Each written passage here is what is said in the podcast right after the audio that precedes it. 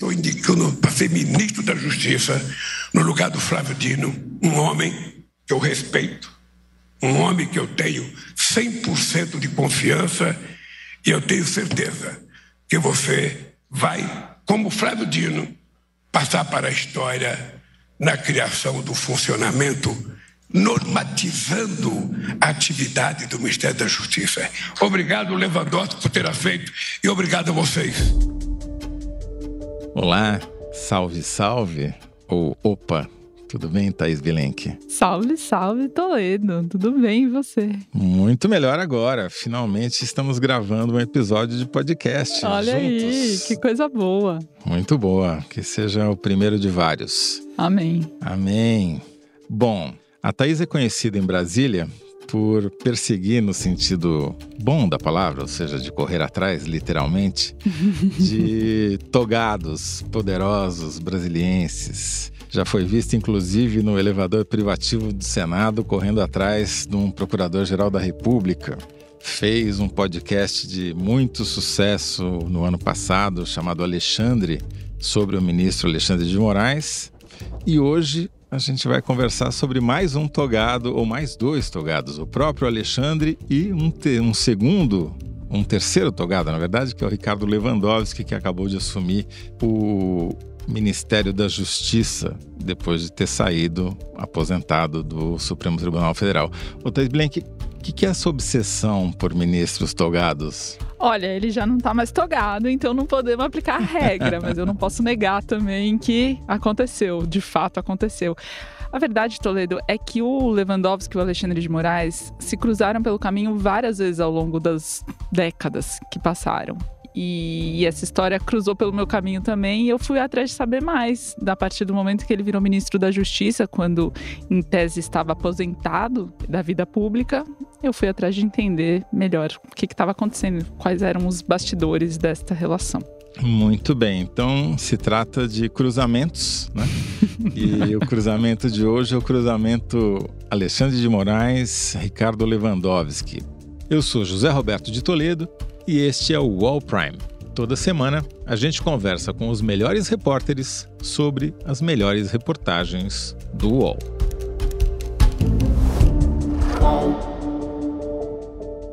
Vamos começar então, Thaís, pelo começo. Me leve para o ano de 1986, o que, que rolava no Largo São Francisco, sede da Faculdade de Direito mais antiga do Brasil.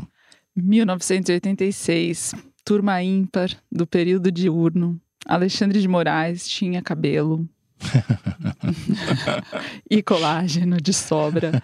Ingressou na graduação da Faculdade de Direito e foi assistir aula com o Dalmo Dallari, como todos os colegas dele de turma, que era professor de Teoria Geral do Estado. E o Dalmo Dallari era diretor da faculdade também.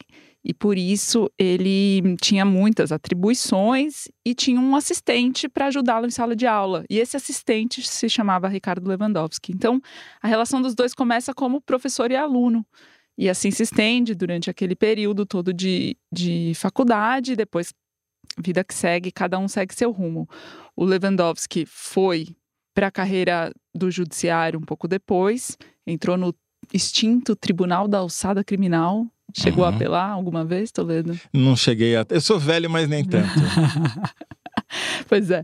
Depois ele foi promovido a desembargador do Tribunal de Justiça. Enquanto isso, o Alexandre. Passeava, passeava não. Trabalhava, mandava em tudo e todos, em Aguaí, Cruzeiro. Depois foi parar em São Bernardo do Campo, que também é uma cidade. Isso como promotor de justiça. Promotor de justiça, exato. Passou no Ministério Público, primeiro lugar no concurso, e foi trabalhar, inclusive, em São Bernardo do Campo, onde a família do Lewandowski tinha se estabelecido. Hum. E eles, depois desse primeiro encontro lá em 1986, Lewandowski como professor, o Alexandre de Moraes como aluno, quando vieram a se reencontrar de novo? Então, o primeiro reencontro aconteceu em 2003, na faculdade. Nossa, passou um tempão mesmo. Um bom tempo depois, o Lewandowski ia disputar a vaga do Dalmo Dallari de professor titular, que é o cargo mais alto do, do, da carreira docente de Teoria Geral do Estado. Lá na São Francisco. Lá na São Francisco. E o Alexandre de Moraes tinha acabado de virar ministro da Justiça do governo Alckmin, tinha 34 anos. Secretária da Justiça. Eu falei ministra. É, já estou antecipando os fatos. Secretário da Justiça tinha 34 anos, é, ambicioso já politicamente, decidiu disputar com Lewandowski aquela vaga. Mas essas coisas em universidade tem sempre uma articulação interna, enfim, tinham outros candidatos. Ele entrou é, e tem também uma ordem de chegada, né? Uma ordem de chegada, um exame de currículos, né? Tem toda uma prestação de serviços até chegar à cadeira de titular. E pegou bem o ex-aluno disputar contra o ex-professor? Não deu muito certo. Hum, então já Primeiro foi um que ele reencontro perdeu, meio... né? Sim. É, começou por aí. Ele ficou em último, em quarto lugar na banca. O Lewandowski foi aprovado, de fato. Depois criou muito ruído, enfim. Só que o Lewandowski tem esse jeito diferente do Alexandre de Moraes de não ir para o confronto direto e, e, as coisas foram se amainando. Tinham outros professores na faculdade que, com o passar dos anos, foram conseguindo desanuviar. Entendi. E os dois continuaram na carreira de professor até quando? Ambos continuam lá, quer dizer, o Lewandowski também se aposentou agora, mas muito mais hum, recentemente. Entendi. E depois o, o Alexandre acabou conseguindo uma cadeira para dar aula. Não? não, o Alexandre até agora não é professor titular.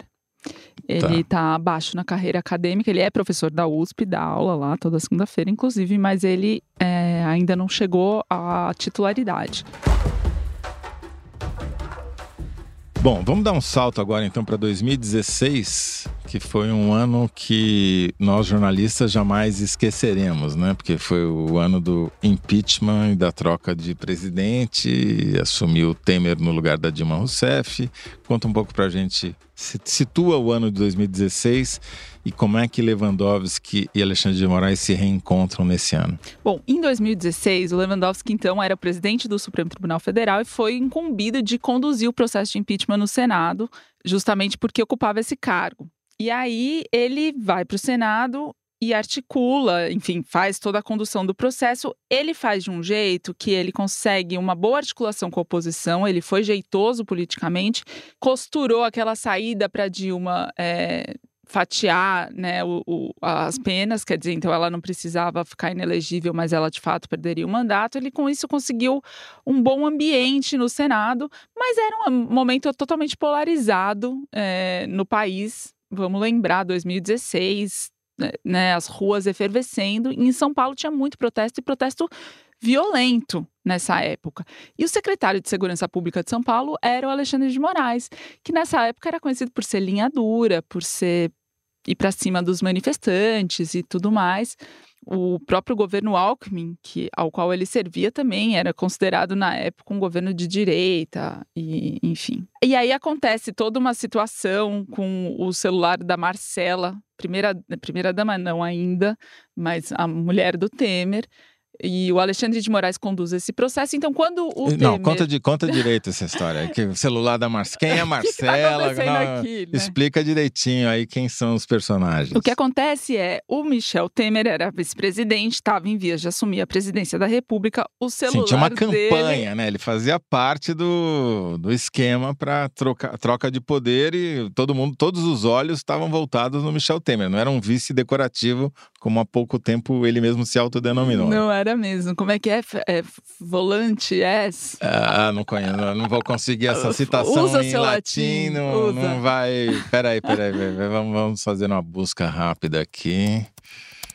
Ficou famosa a citação que a Thaís me pediu aqui. Verba volant scripta manent Falei com sotaque inglês, né? Tudo a ver, né? ficou, ficou, sensacional. Ficou bom, ficou, ficou interessante. Verba volant scripta manent, que é a frase significa as palavras voam, os escritos se mantêm, que foi a carta que o Temer mandou para a Dilma reclamando que ela tratava ele mal, basicamente. Basicamente dizendo agora começou, a guerra tá, tá no ar. Exato. E nesse momento, é, o celular da Marcela, que era a mulher do, do Michel Temer, é clonado. E aí muito se falou o que, que tinha ou não tinha dentro daquele celular.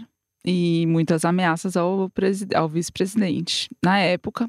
E o Alexandre de Moraes era secretário de Segurança Pública e pegou o caso para si, coordenou uma equipe, tinha muito policial, polícia civil, todo mundo em cima.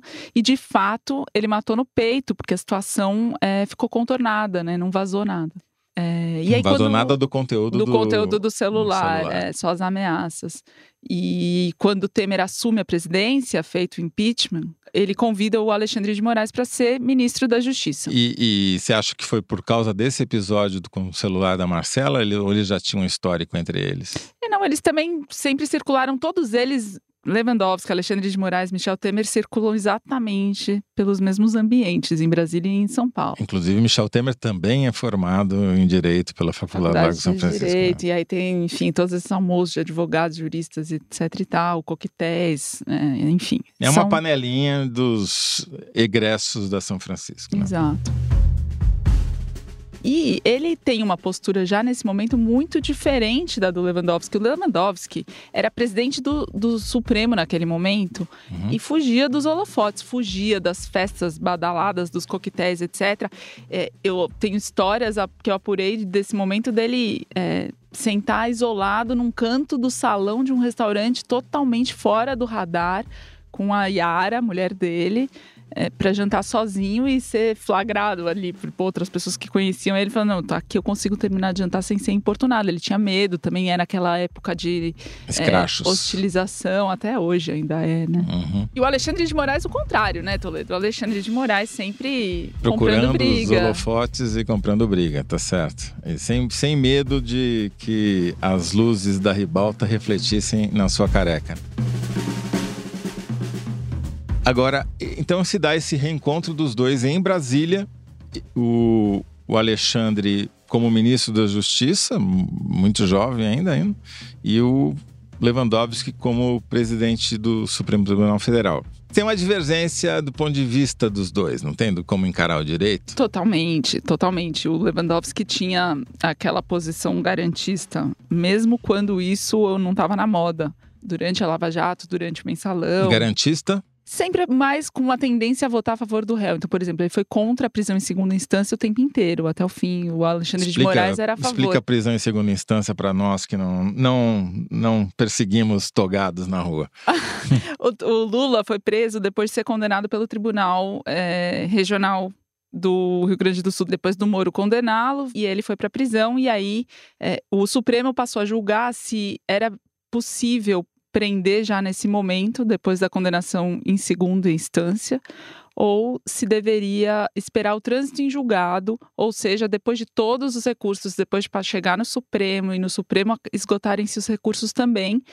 E o país estava naquele momento de Lava Jato, muita gente nas ruas, inclusive favorável à prisão em segunda instância, como forma de garantir a punição dos políticos eventualmente condenados. Especialmente do Lula. Né? É. E o Lewandowski bancou a posição contrária até nesse momento. A opção do constituinte brasileiro, soberanamente adotada em 1988, foi no sentido de não admitir a prisão antes do trânsito em julgado. Não se pode fazer política criminal contra o que dispõe a Constituição, mas sim e sempre com amparo nela. O Alexandre de Moraes, nesse momento, ainda era favorável. Na análise estritamente é, constitucional, é que a possibilidade né, do cumprimento da pena após a condenação segundo grau não desrespeita com as devidas vênias às posições em contrário, devido respeito às posições em contrário, a meu ver, não desrespeita é o princípio da presunção é de inocência aconteceu uma coisa meio inédita, né, com Alexandre de Moraes. Ele tinha sido nomeado ministro da Justiça pelo Temer, que você já explicou os motivos principais que, os levaram, que o levaram a essa cadeira, e daí, pouquíssimo tempo depois, ele é indicado para o Supremo. Para o Supremo Tribunal Federal. E aprovado. O presidente Michel Temer indicou há pouco o nome do atual ministro da Justiça, Alexandre de Moraes, para a vaga de ministro do Supremo Tribunal Federal. Ele será o ministro mais jovem da corte. Moraes tem 48 anos. E aí ele encontra o Lewandowski lá. O Lewandowski já não era mais o presidente do, do STF, uhum. ele era um ministro. E os dois estão lá, enfim, com essas posições divergentes. O Lewandowski, a bem da verdade, tinha uma posição diferente de, inclusive, do Gilmar Mendes, que naquele momento estava começando uma transição também. Vários outros ministros também estavam com mais punitivismo nos olhos do que estão hoje em dia, né? Quer dizer, o Lewandowski era minoritário, digamos assim. Né? Ele era uma voz mais isolada. Entendi. E o Alexandre entra para reforçar esse time punitivista, ele que vinha do Ministério Público, justamente da acusação, né? E da Secretaria de Segurança, depois do Ministério da Justiça. Quer dizer, qual era a relação? Existia uma relação pessoal entre eles? Assim, eles se frequentavam? Era uma coisa formal de boa tarde, boa noite? Eu acho que eles se, não se frequentavam com intimidade, eles frequentavam sim os mesmos ambientes. Eu sei que nesse momento, é, aquela aquele desgaste causado pelo concurso lá de 2003 já tinha sido superado ninguém guardou muita mágoa. O Lewandowski não é descrito pelas pessoas que o conhecem como uma pessoa de ressentimentos e nem dá para ter na política, né? Você tem que virar a página, senão você não, não sai do lugar. Então eles tinham um convívio harmônico, um convívio ok. E aí acontece que a política ajudou a aproximação deles, porque pouco depois que o Alexandre de Moraes chega no Supremo, a Lava Jato atinge o próprio Michel Temer com a delação dos irmãos Batista. Recapitula esse episódio para quem não está familiarizado com o açougue gigante. Com, su com o Supremo com tudo. Exato. Romero Jucá foi flagrado, foi gravado dizendo que precisavam estancar a sangria da Lava Jato com o Supremo com tudo.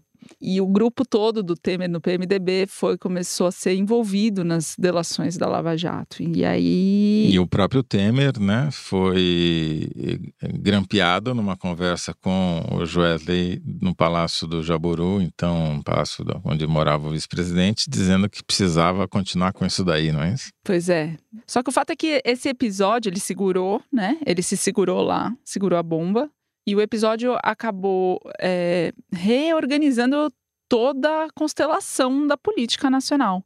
Então, muitos que estavam do lado da Lava Jato, do punitivismo, contra o Lula, acabaram mudando de lugar, ficando contra a Lava Jato e, por tabela, numa posição de defesa do Lula, inclusive, porque perceberam que a Lava Jato estava chegando até nos seus aliados. Mas você diria que o Alexandre também fez essa transição? Ficou mais ou menos na metade? Como é que foi o. Ah, foi uma transição lenta, não foi imediata, mas ele tá. é, depois. Quer dizer, não foi já em 2018, na primeira eleição que levou o Jair Bolsonaro à presidência, mas viria a acontecer em breve, talvez na eleição seguinte, né?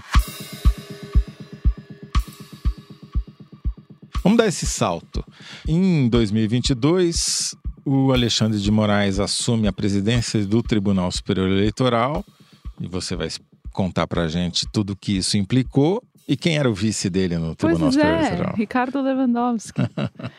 e isso tudo é assim, é, é, mero acaso do destino mesmo, porque a, a presidência do TSE e a vice-presidência é ocupada pelos ministros do Supremo que estão no momento compondo o colegiado do TSE num sorteio de antiguidade, por um critério já estabelecido totalmente impessoal. Então, calhou de acontecer de o Alexandre de Moraes ser o presidente, o Lewandowski ser o vice.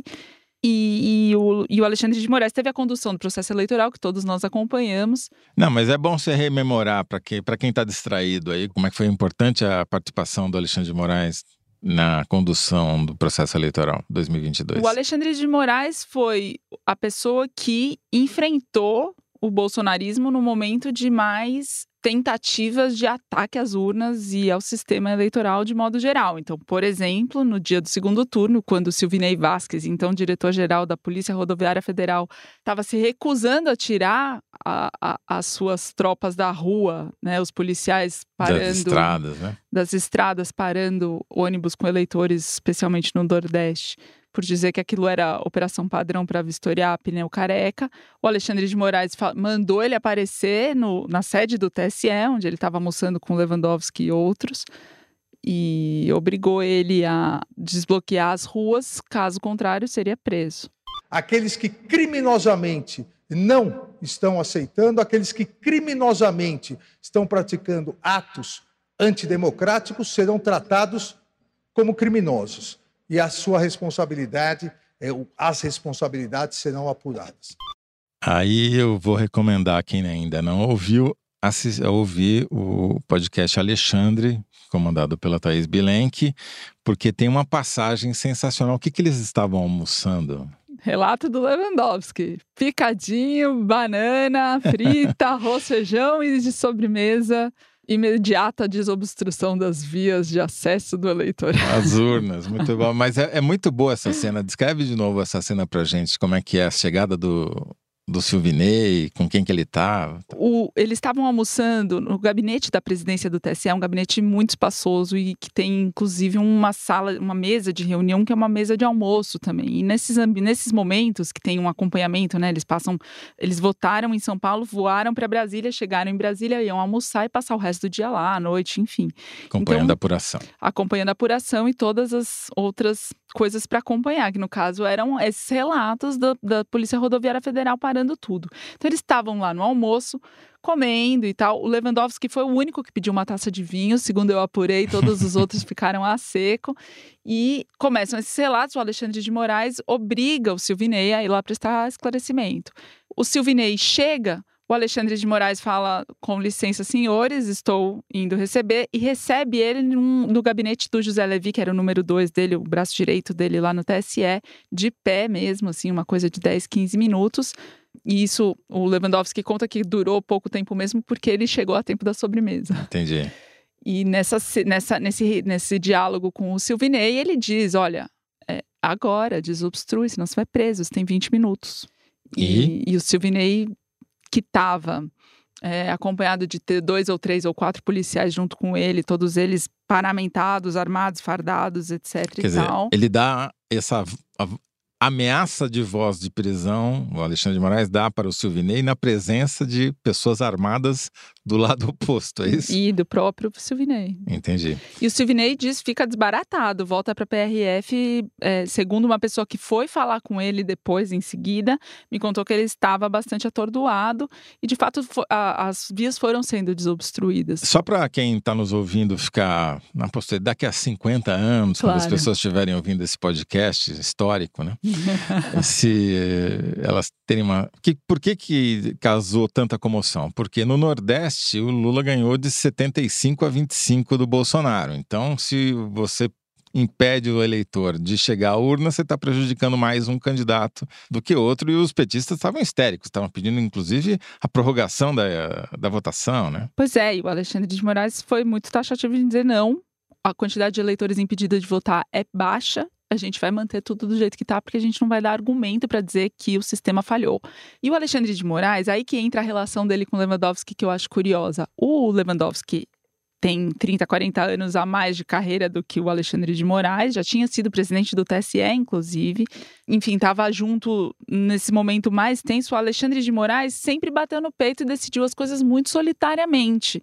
Ouvia, ponderava, claro, mas a decisão era dele. Uhum. E o Lewandowski, pelo seu perfil, não se incomodou, não criou ruído, deixou o Alexandre no holofote e fez com ele uma boa dupla. A relação deles efetivamente funcionou nesse ano de eleição.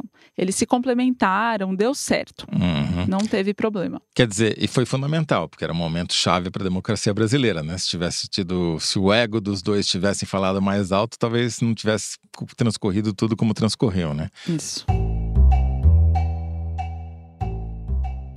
Passada a eleição, você tem a posse do, do Lula, o Lula ganha a eleição, ele toma posse, tem o 8 de janeiro, e nesse meio tempo todo, ainda durante a campanha e depois, o Alexandre de Moraes assume um papel muito peculiar para o ministro do Supremo, capitaneando vários inquéritos policiais. Não é isso? Ele à frente praticamente como se fosse um investigador de polícia. Fala um pouquinho sobre esse papel do Alexandre e esse tipo de atitude compara com o Lewandowski? Bom, é água e vinho, totalmente diferentes, né? O Alexandre de Moraes começou a relatar os inquéritos e inicialmente porque o Toffoli, quando presidente do Supremo, o ministro Dias Toffoli, escolheu o Alexandre de Moraes, quem, que ele conhecia também desde 1986, porque o Toffoli entrou na mesma turma que o Alexandre de Você Moraes. Vê que é tudo tutti buona gente da, da mesma família, né? Há quem diga que seja simplesmente o privilégio da elite de homens brancos, também dá para interpretar assim. Estavam lá, estavam lá na mesma turma, na mesma sala, então o Toffoli conhecia. O Alexandre falou: é ele. Pôs ele para relatar o inquérito das fake news, que derivou em outros tantos. Então o Alexandre de Moraes passou a presidir os inquéritos que enfrentaram o bolsonarismo e de alguma forma conseguiram controlar um pouco aquela. Inclusive com uma equipe de policiais ligada diretamente a ele, não? Ele tinha uma equipe que respondia, quer dizer, a Polícia Federal é muito zelosa da sua autonomia. Eles destacaram seis, sete, oito policiais federais que trabalhavam exclusivamente nesses inquéritos. Isso é uma coisa inédita, porque a equipe de inteligência da Polícia Federal que atua nos inquéritos que tramitam no Supremo é uma equipe muito grande que atua em muitos inquéritos, não é? De Sim, não tem dedicado exclusivo. um ministro dono de oito policiais. Isso é inédito, nunca é, tinha acontecido antes. É isso. Agora, não que o Alexandre de Moraes enfim, tivesse ali como um papel de coordenação desses policiais federais. A Polícia Federal tem uma hierarquia bastante rígida também. Então, e agora você tem o Lewandowski, que se aposentou, né, chegou, bateu no limite de idade de 75 anos como ministro supremo, precisou se aposentar, até antecipou um pouquinho, né? E estava lá advogando, virou ministro da Justiça nomeado pelo Lula, porque é um cara de confiança é, do Lula, chefe da Polícia Federal, que tem oito delegados trabalhando para o Alexandre de Moraes. Como é que tá essa, vai ficar essa relação agora? Não, essa é uma coisa muito sensível para a República, uma coisa que está acontecendo importante. Bom, o Alexandre de Moraes acontece o 8 de janeiro, teve o episódio do julgamento do Bolsonaro em 2023. Relata pra gente de novo esse, só para os esquecidos como eu lembrarem. Depois do 8 de janeiro, chegaram muitas ações contra a chapa do Bolsonaro durante o processo eleitoral, e essa ação sobre abuso de poder político por causa da reunião dos embaix com embaixadores no Alvorada, no Palácio do Alvorada, em que o Bolsonaro percorreu toda a sua é, lista de fake news envolvendo as urnas eletrônicas, foi denunciado e ia ser julgado no TSE e o Alexandre de Moraes estava planejando pautar aquilo para maio de 2023 e no momento em que o plenário do TSE tinha uma maioria eh, era provável, era esperado uma maioria para condenar o Bolsonaro. O Tribunal Superior Eleitoral é composto por sete ministros, né? Três são juízes escolhidos entre os ministros do Supremo Tribunal Federal, dois são juízes do Tribunal Superior Tribunal de Justiça, do STJ, e dois advogados, é, entre seis de notável saber jurídico e idoneidade moral, indicados pelo STF também, mas nomeados pelo presidente da República. Que tinham sido nomeados pelo Bolsonaro. Então tinha uma maioria instável, uma maioria difícil, que contava com apertada. O, apertada, que contava com o voto do Lewandowski. O Alexandre de Moraes tinha se programado para pautar esse julgamento para maio e o Lewandowski antecipa a aposentadoria dele para abril. E avisa isso em cima da, do laço. Em cima do laço, sem combinar com ninguém. Quer dizer, ficou ameaçado, então, a maioria para condenar o Bolsonaro. Porque quem entraria no lugar do Lewandowski era o Cássio Nunes Marques, seu amigo Cássio Conká, que é, tinha sido indicado pelo Bolsonaro para o Supremo Tribunal Federal. E isso é, pegou mal para o Alexandre de Moraes, porque o Lewandowski não articulou nada com ele, ele fez da cabeça dele, enfim, tomou a decisão e, e fez. Entendi. Dizer, e daí o que, que o Moraes fez? Ele adiou, o julgamento foi só no final de junho, quando ele é, a composição do, do TSE já tinha mudado de novo, os juristas de notável saber jurídico já tinham sido trocados por outros dois, que ele mesmo indicou para o Lula e que o Lula topou. Entendi. Em face da sessão que temos, eu, ministra Carmen Lúcia, ministro Nunes Marques, é, no Supremo Tribunal é, Federal, eu suspendo é, o julgamento, que prosseguirá na sessão da próxima terça-feira, às 19 horas, iniciando-se com o voto do relator, ministro Benedito Gonçalves. Então, esse foi mais um momento ali da relação deles dois com alguma turbulência. E aí chega, uh, chegamos então neste novo momento agora de Ministério da Justiça, em que você tem o Alexandre de Moraes com essa ascendência sobre a Polícia Federal, Uhum. com esses inquéritos, que são os inquéritos mais sensíveis. Esse último, essas últimas ações contra o Carlos Bolsonaro e o Alexandre Ramagem sobre a investigação da BIM paralela, eh, a espionagem suposto esquema de espionagem montado no governo Bolsonaro, tudo isso relatado pelo Alexandre de Moraes. Então, ele tem uma relação com a Polícia Federal muito sensível. Vamos, vamos contar essa história da, da chamada BIM paralela, que eu, eu disputo um pouco esse nome, né? Porque para mim é a própria BIM, né? Não é a BIM paralela, é a estrutura principal da BIM. Você tinha o cabeça, o segundo, o terceiro, quer dizer, não é o funcionário do terceiro escalão, né? Conta um pouquinho pra gente o que, que é essa chamada ABIM paralela, quem são os personagens, como é que eles chegaram lá e qual que é o papel deles nessa trama. O Alexandre Ramagem era delegado da Polícia Federal, foi escolhido pelo Bolsonaro para ser o diretor da ABIN, Agência Brasileira de Inteligência. Então, ele era um homem de confiança que respondia, em tese, ao general Augusto Heleno, que era o ministro-chefe do GSI, do Gabinete de Segurança Institucional do governo Bolsonaro. Como é que o Bolsonaro conheceu o Ramagem? Boa pergunta. Na campanha eleitoral, como chefe da Chefe segurança. da segurança dele, perfeito. Da mesma forma que o, Tole... que o Toledo. da mesma forma que o Lula conheceu o Andrei Rodrigues, que virou seu diretor-geral da Polícia Federal Exatamente. também no seu mandato. Então, é, esse momento de campanha é um momento intenso. O Alexandre Ramagem assume a ABIN e passa a ser da estrita confiança do presidente Bolsonaro, ao ponto de o Bolsonaro querer colocá-lo na, na direção geral da Polícia Federal. Aí então você tem o Alexandre Ramagem, que é o homem de estrita confiança do Bolsonaro, chefiando a Agência Brasileira de Inteligência, que são os arapongas, né? São os espiões, né? E ele, ao que as apurações indicam agora, tinha acesso a informações sigilosas, inclusive de inquéritos da Polícia Federal, e é, imprimia essas informações. A PF já realizou três operações relacionadas à apuração da ABIN paralela. A Agência Brasileira de Inteligência teria sido usada para espionagem ilegal durante o governo de Jair Bolsonaro. Os alvos seriam autoridades públicas, pessoas investigadas e desafetos de Bolsonaro.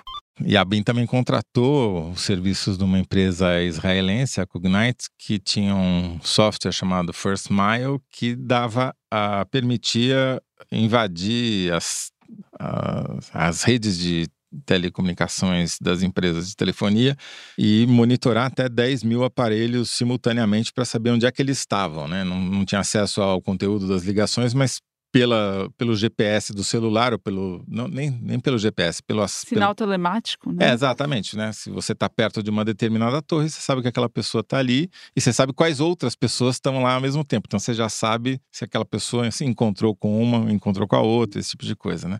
Mas enfim, então você tem essa situação do, do Ramagem agora sob investigação da- do Alexandre de Moraes. E o Ramagem era o chefe da ABIN e o diretor de inteligência da Polícia Federal era o Alessandro Moretti. é, naquele mesmo período, durante todo o governo Bolsonaro, que veio a ser o número dois do Luiz Fernando Correia na presidência, na direção da ABIN, já no governo Lula. Enfim, acontece todo esse esquema né, de, de, de espionagem que Isso a é Polícia descoberto- Federal está investigando agora. Então, isso que é descoberto agora, né? Porque está esse inquérito correndo na Polícia Federal, que vai ser, na- vai teoricamente estar na mão dos dois. Porque o ministro da Justiça, agora Ricardo Lewandowski, é em tese o chefe da Polícia Federal e, portanto, os- indiretamente os delegados respondem a ele do mesmo jeito que respondem também ao Alexandre de Moraes. Então, a rigor, os delegados da Polícia Federal não respondem a nenhum dos dois. Uhum. Nem ao ministro da Justiça, nem a ministro do Supremo nenhum. Porque a Polícia Federal é autônoma. Agora, o ministro da Justiça tem prerrogativa de, por exemplo, abrir inquérito para Uhum. investigar alguma coisa. Eu fico me perguntando, então, Thaís Bilenque, o que, que os policiais federais, os delegados, os diretores da Polícia Federal devem estar pensando? Quem manda? Alexandre de Moraes ou Ricardo Lewandowski? A Polícia Federal, a cúpula da Polícia Federal, está ainda tateando, porque a relação com o ministro da Justiça é uma relação visceral para a Polícia Federal e ainda não está muito clara. O Lewandowski manteve o diretor-geral a pedido do Lula, não está muito claro o que mais. Né, que ele vai fazer de mudança de estilo. Mesmo que ele não mude diretamente nenhuma chefia da polícia, ainda não está claro qual relação ele vai estabelecer. O Flávio Dino, quando ministro da Justiça, conseguia fazer um contrapeso ao Alexandre de Moraes nesse, nessa força, porque ele também tinha muita influência sobre o Andrei Rodrigues, diretor da Polícia Federal sob Lula. O Lula também, né, obviamente, é o presidente da República, quem nomeou to- eles dois, tanto o ministro da Justiça quanto o diretor da Polícia Federal. E fez questão de manter o Andrei como diretor da Polícia Federal, apesar de ter mudado o ministro da Flávio Justiça. Dino, não à toa. Então, tinha um equilíbrio de muitos pavões Uhum. que com suas penas balançavam seus pesos. O Ricardo Lewandowski entra nessa balança com um perfil absolutamente diferente do Flávio Dino, do Alexandre de Moraes e dos outros. Então ele, conhecido por fazer uma boa articulação, não à toa tem a trajetória que tem, embora não seja é, né, uma figura que seja, enfim, política, reconhecidamente política, como o Gilmar Mendes, por exemplo, mas o Lewandowski fez tudo o que fez e chega agora como ministro da Justiça. Vai ter que entrar nessa equação com o diretor-geral da Polícia Federal, com o ministro do Supremo, Alexandre de Moraes, relatando todos esses inquéritos. Ele vai ter que sentar na cadeira que o Alexandre de Moraes já sentou e se impor de alguma forma, fazer o jogo dele lá. Thaís, e depois que o, Lewandowski deixou o Supremo, o Alexandre mudou-se? Mudou-se. Ele mora sozinho em Brasília, porque a família dele ficou em São Paulo. A mulher dele vai, eventualmente, mas ele quis mesmo assim se mudar para o apartamento funcional do Lewandowski, dele próprio, um apartamento muito espaçoso. Melhor que o que ele morava antes. Melhor que o que ele morava antes, os ministros do Supremo têm esse direito. Ele ficou com o apartamento funcional do Lewandowski e não bastasse, ficou também com o gabinete do Lewandowski Porque também no é Supremo maior. Tribunal Federal. Então, a fase expansionista de Alexandre de Moraes, graças à saída de Lewandowski. E esses inquéritos vão ter que acabar uma hora, né? Porque eles já se estendem há anos, né? E vai chegar uma conclusão, provavelmente com um indiciamento de pessoas importantes da família Bolsonaro. Tem uma previsão de quando isso deve acontecer? Como é que vai ficar esse jogo de forças entre o Alexandre de Moraes e o Lewandowski? Que se faz? Eu sei que a gente só deveria fazer previsão sobre o passado, mas é irresistível de fazer a pergunta. É porque esses inquéritos eles vão dando origem a novas uh, investigações e abrem novos inquéritos e, e então eu não tenho nenhuma estimativa para dizer até onde e quando isso vai. Só para terminar, Thaís, e eu tenho certeza que essa altura já tem ouvinte reclamando de mim por falar essa frase. Você acha que o Lewandowski vai também fazer um contraponto ao poder do Alexandre de Moraes dentro do Supremo, ele que egresso da corte, deixou conhecidos, talvez amigos lá? Ou seja, é uma maneira do Lula também administrar sua base no Supremo Tribunal Federal? Lula está fazendo um processo, um, claramente um movimento de aproximação do Supremo em várias frentes e não ficar só na mão do Alexandre de Moraes e do Gilmar Mendes, como esteve no primeiro ano do governo. Também está se reaproximando do Dias Toffoli, ou o Dias Toffoli tentando se reaproximar do Lula. Ele nomeou o Zanin e o Flávio Dino, então ele já tem esse canal direto com esses dois ministros. O Lewandowski foi presidente do Supremo, ministro por mais de 15 anos tem acesso a todos os ministros do Supremo, então vai falar de igual para igual com todos eles, sem distinção. Tem um movimento claro de aproximação do governo com o Supremo, que, de alguma forma, tira um pouco a relevância, a importância do Alexandre de Moraes nesse diálogo, que estava muito é, centralizado nele, no Gilmar Mendes, com o Flávio Dino no Ministério da Justiça. Essa nova configuração vai mudar a correlação de forças. Muito bom. Então, Thaís Bilenque, você já fica convocada desde já, por favor, para contar os próximos capítulos dessa novela Xandão e Ricardão entre Supremo e Ministério da Justiça, Polícia Federal e Companhia Limitada nas próximas semanas ou meses, tá bom? Estarei, na, estarei aqui com todo prazer. E conta para o ouvinte se ele quiser, e tem certeza que vai querer ler a sua reportagem sobre a saga de Alexandre de Moraes e Ricardo Lewandowski, onde é que ele encontra? A reportagem está no UOL, está no ar, no UOL Prime, dentro do UOL. Por favor, acessem. Thais Bilenque, foi, como sempre, um prazer inenarrável, para usar uma expressão que eu acabei de inventar, que nunca ninguém usou antes. foi todo meu, inenarrável igualmente. Nos vemos em breve. Sim, senhor. Eu sou José Roberto Toledo e faço a apresentação do Wall Prime. Minha convidada de hoje foi Thaís Bilenque. O roteiro é da Clara Realstab. Montagem e desenho de som do João Pedro Pinheiro. Trilha original composta por João Pedro Pinheiro. Trilha sonora Epidemic Sound. Coordenação Juliana Carpanês e Lígia Carriel. Consultoria Trovão Mídia. podcast é um produto do All Prime e o Diego Assis é o gerente geral de reportagens especiais. A supervisão é do Murilo Garavello, diretor de conteúdo do UOL. Este episódio usou áudios da Record News, da TV Justiça, da TV Brasil, do Tribunal Superior Eleitoral e da TV Cultura.